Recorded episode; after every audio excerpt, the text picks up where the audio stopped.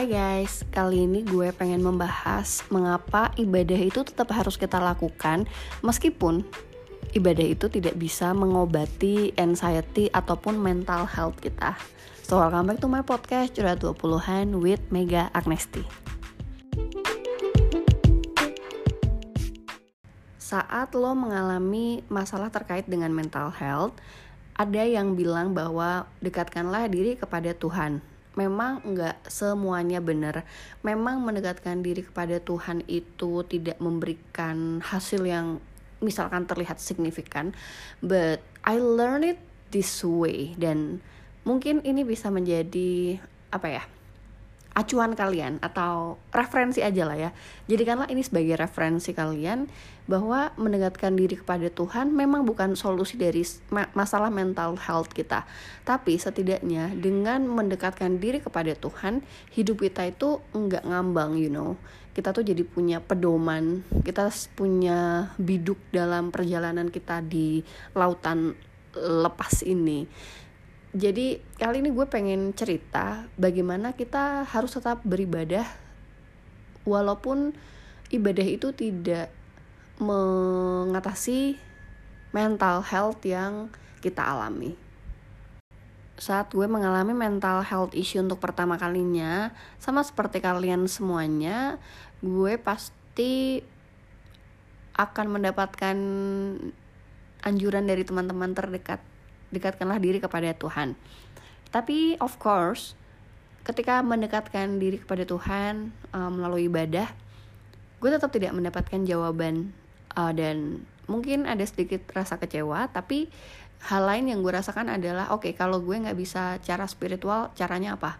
Dan akhirnya gue ketemulah jalan untuk accidentally ketemu psikolog psikolog Allah ngomongnya belibet akhirnya gue ketemulah sama seorang psikolog yang akhirnya um, menyembuhkan gue dari mental health issue ini. The thing is, ibadah memang tidak membantu kita dalam menyelesaikan mental health issue. But you know what? Ibadah itu kewajiban kita. Ketika kita beribadah kepada Tuhan, kita sedang berkomunikasi dengan Tuhan. Ibaratnya kayak gini, misalnya kita sebagai seorang karyawan ya, kita punya kewajiban ke kantor mau nggak mau suka nggak suka kita harus datang ke kantor kita kerja. Haknya di akhir bulan kita akan mendapatkan gaji. Nah begitupun dengan pemeluk agama. Ketika lo uh, meyakini Tuhan lo mengimani Tuhan lo memilih agama lo uh, menjalani ibadah sesuai agama itu adalah suatu kewajiban sama kayak karyawan tadi yang mau nggak mau suka nggak suka harus ke kantor. Maka begitupun dengan ibadah. Mau nggak mau suka nggak suka you need to do that. Ibadah ini menurut gue adalah cara kita berkomunikasi dengan Tuhan dan cara kita worshiping Tuhan. Memang dia tidak akan membantu lo menyelesaikan masalah mental health lo tapi dia akan memberikan lo pedoman dia akan memberikan lo keyakinan dan dia akan menguatkan lo saat lo lemah. Misalkan nih gue dalam beribadah selalu berusaha untuk make it personal. Gue ngobrol sama Tuhan gue minta solusinya. Um, ada masa di mana gue udah males banget ibadah. Gue ya bener-bener lah ninggalin Tuhan gitu loh. Tapi setelah sekian lama rasanya tuh ada yang hilang. Uh, rasanya tuh kayak terombang ambing gitu loh. Kayak kita nggak punya pegangan dalam hidup. Makanya gue yakin kewajiban kita sebagai umat adalah menyembah Tuhan. Selanjutnya apa pun yang terjadi Tuhan tuh pasti akan bantu uh, kita pasrahkan hidup kita sama Tuhan kita pasrahkan masalah-masalah kita kepada Tuhan gak usah berusaha untuk mencari tahu cara memecahkan masalah ini gimana. Nah, ibadah itu membantu kita untuk surrender uh, dengan berkomunikasi kepada Tuhan dengan menyembah Tuhan melalui ibadah. Lo tuh kayak apa ya? Uh, mempercayakan hidup lo kepada Sang Pencipta. Karena hidup ini yang menciptakan Tuhan. Masalah yang ada pasti akan selalu ada solusi dari Tuhan. Itu yang gue percaya. Itu yang gue dapat dari ibadah jadi tingkat kepercayaan gue kepada power atau kuasa atas di atas gue di atas segala masalah-masalah gue itu tuh ada gitu sehingga seperti yang tadi gue istilahkan ketika lo punya faith ketika lo punya keyakinan terhadap Tuhan dan lo mengkomunikasikan keyakinan lo ini melalui ibadah maka iman lo tuh akan bertambah. Ketika lo hidup ini diistilahkan dengan berlayar di lautan luas gitu ya. Kadang ada angin kadang nggak ada kadang angin kenceng banget. Kadang ada ombak kadang nggak ada kadang kenceng banget. Nah agama itu memberikan kita biduk supaya anytime kita mau berlabuh dia ada. Dia juga memberikan kita keyakinan apa pun yang terjadi ini akan berakhir. Badai akan berakhir uh, ombak yang kencang juga akan berakhir angin juga akan berakhir. Jadi I don't know kalau di gue efeknya adalah ketika gue beribadah rasa percaya gue terhadap Tuhan tuh semakin meningkat. Rasa pasrah gue terhadap Tuhan um, itu juga semakin meningkat jadi nggak tahu ya gue tuh nggak pernah khawatir gitu loh kalau soal rezeki. Karena gue yakin Tuhan tuh nggak akan membiarkan gue kelaparan um, ya karena tadi tingkat surrender gue kalau soal rezeki tuh udah udah as it is gitu. Itu sejak gue pertama kali kerja gue kehilangan pekerjaan berkali-kali kan. But the thing is selain never surrender ya gue juga have faith gitu loh bahwa Tuhan akan bantu gue Tuhan akan Tuhan Tuhan gak akan biarkan gue mati kelaparan. Itu yang selalu gue yakini. Nah masalahnya masalah-masalah lain tuh gue belum sepasrah itu. Gue belum apa ya surrender seperti itu. Nah barangkali memang ibadah itu nggak membantu lo untuk uh, menyelesaikan masalah mental health lo. Tapi dengan ibadah lo tuh menyelamatkan diri lo dari beberapa hal. Yang pertama adalah yang gue jelasin panjang lebar tadi memupuk keimanan kita terhadap Tuhan. Yang kedua adalah feeding your soul. Kadang sebagai manusia ketika jiwa kita tidak diberikan makanan spiritual kita tuh akan lost akan tersesat gitu rasanya. Dan ketika lo feeding your soul dengan makanan-makanan spiritual ini ketika lo mendapatkan makanan yang nutrisinya bagus makanan yang tepat maka lo akan ngerasa full whole fulfilling. Gimana ya?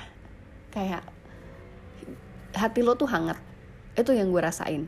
Nah gue kan muslim. Lately gue lagi suka dengerin uh, Sihab dan Sihab Kurai Sihab tuh betul-betul sosok yang sangat menenangkan sangat menentramkan. Gue bersyukur banget menemukan channel tersebut dan wah gila sih men. Semenjak mendengarkan ceramah beliau kegelisahan hati gue tuh terjawab semuanya. Karena selama ini memang gue cukup susah untuk mendapatkan um, ceramah yang menyejukkan, ceramah yang menenteramkan, ceramah yang menjawab segala kegalauan gue itu susah banget. Tapi begitu ketemu channel ini rasanya tuh sangat adem banget gitu. Dan segala itu tadi segala kegelisahan gue tuh terjawab gitu. Segala pertanyaan gue juga lumayan terjawab. Dan yang terakhir menurut gue ibadah memang tidak membantu kita dalam menyelesaikan masalah kita secara langsung. Tapi barangkali dengan komunikasi kita terhadap Tuhan Tuhan tuh bukain kita jalan. Kayak gue ketemu psikolog gue yakin ini bukan sesuatu yang tanpa sengaja. Pasti Tuhan udah atur cerita ini. Karena dulu gue ketemunya gue pengen nyari dokter jerawat kok malah ketemunya sama psikolog gitu. Dan uh, karena bantuan dia secara langsung dan bantuan Tuhan secara tidak langsung gue yakin masalah gue terpecahkan gitu dan yang terakhir ketika kita dalam masa-masa sulit dan kita punya pegangan terhadap keimanan kita Tuhan tuh kuatin hati kita. Rasanya kayak lemah udah nggak sanggup nih gue jalanin ini. Udah nggak bisa nih gue bisa lama-lama gila kali gue kalau mikir kayak gini terus gitu. Tapi ketika kita mengingat Tuhan mungkin salah satunya dengan ibadah itu akan menguatkan hati kita. Memang hasilnya nggak akan langsung instan begitu lo kayak berdoa sekali dua kali langsung gitu kan. Enggak. Pasti akan melalui proses yang panjang dan ketika Tuhan bicara sama kita itu caranya nggak nggak dengan kayak lo mimpi gitu kan. Tiba-tiba lo mimpi apa terus lo denger bisikan-bisikan apa enggak. Karena kita bukan nabi men.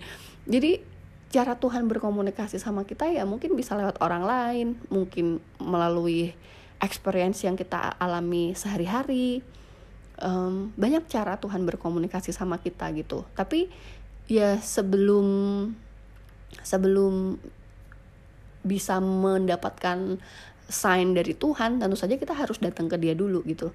Bahkan ketika lo gelisah sebenarnya itu adalah cara Tuhan untuk mengetuk hati lo. Kayak gue da gue kangen lo sama lo lo datang dong ke gue ayo kita ngobrol lagi. Jadi ketika lo merasa gelisah itu adalah sign dari Tuhan bahwa Tuhan itu rindu sama lo. Lo ngobrol sama Tuhan. Caranya lewat ibadah. Dan menurut gue ya ibadah itu soal kewajiban. Kayak tadi ke kantor suka nggak suka mau nggak mau lu harus jalanin. Haknya kalau orang kantor dapat gaji kalau kita dapat sebuah keyakinan kita itu bisa surrender uh, kita tuh bisa memasrahkan hidup kita sama Tuhan. Itu adalah hak kita menurut gue.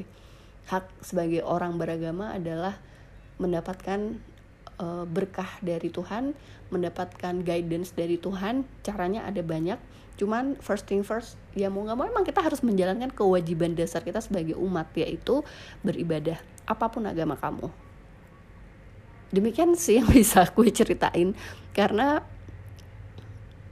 kemarin satu hal yang menurut gue agak-agak jelek banget adalah ketika gue gelisah tentang hidup ketika gue gelisah tentang dunia tiba-tiba gue dapat uh, di siap dan siap itu sebuah ayat yang diceritakan bahwa manusia itu tugasnya bukan bekerja tapi beribadah udah banyak orang yang menyampaikan ayat ini gitu loh. Cuman entah kenapa ketika disampaikan oleh Quraisy Shihab rasanya tuh adem banget kayak somehow lo percaya gitu loh.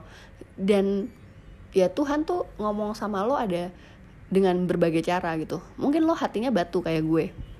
Kalau diomongin sekali nggak percaya diomongin dua kali nggak percaya. Tapi harus diomongin terus atau diomongin lewat orang yang tepat dengan bahasa yang tepat. Tiba-tiba ketika momennya tepat ya kayak sekarang yang gue rasain gitu kenapa sih gue harus pusingin soal dunia? Uh, tugas gue kan beribadah. Jadi ya udah gue harus ibadah aja gue deketin Tuhan gue sampaikan kegelisahan gue ke dia tapi gue juga harus pasrah terhadap terhadap kehidupan ini gitu loh. Dan walaupun kita memang tidak dituntut untuk bekerja dalam tanda kutip sebenarnya Tuhan tuh nggak akan biarkan kita miskin dan kelaparan asal kita mau bergerak jadi intinya adalah beribadah dan bergerak. Dan lo tuh nggak harus bergerak sebanting tulang banget mungkin. Karena Tuhan tuh akan cukupkan. Itu yang kadang gue lupa. Padahal dulu sejak awal gue tuh yakin banget bahwa Tuhan gak akan biarkan gue kelaparan. Makanya gue nggak nabung malah. Bukannya bukannya bukannya mengatur hidup uh, biar lebih nggak usah kerja keras ya. Yang ada malah oh Tuhan gak akan uh, biarkan gue kelaparan. Jadi berapapun duit gue habis Tuhan pasti akan kasih. Bukan begitu. Dan um, menurut gue level tertinggi ibadah adalah ketika lo bisa berpasrah diri. Dan saat ini ketika gue masih gelisah kayak sekarang menurut gue sih gue belum ber, berpasrah diri dengan optimal gitu. Sehingga pikiran gue masih kalut uh, hati gue masih gelisah rasanya kayak nggak ada sandaran hidup gitu jadi well I will try my best karena memang untuk memenuhi kewajiban kita sebagai umat nggak mudah nggak semudah itu tapi bukan berarti tidak bisa dilakukan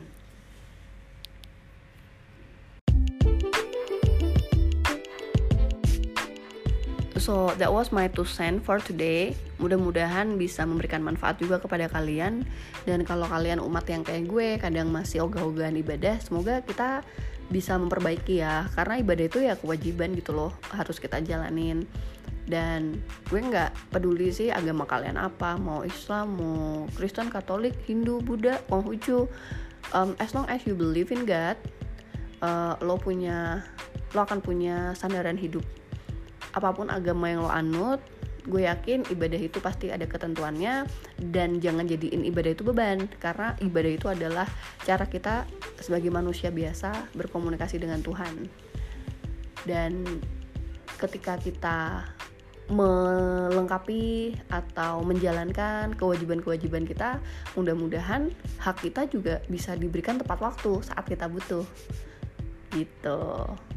Kalau kalian punya cerita yang enlightening tentang ibadah, please let me know. Karena jujur gue sekarang masih pengen me, apa ya mendapatkan cerita-cerita yang inspiring tentang bagaimana Tuhan tuh mengubah hidup kalian. Dulu gue suka banget baca Chicken Soup karena ada banyak cerita keajaiban. Uh, dan gue suka nonton TV yang tentang keajaiban-keajaiban Tuhan dalam hidup manusia gue lebih suka tipikal cerita kayak gitu daripada cerita-cerita punishment kayak misalnya sorry tuh saya hidayah kayak gitu.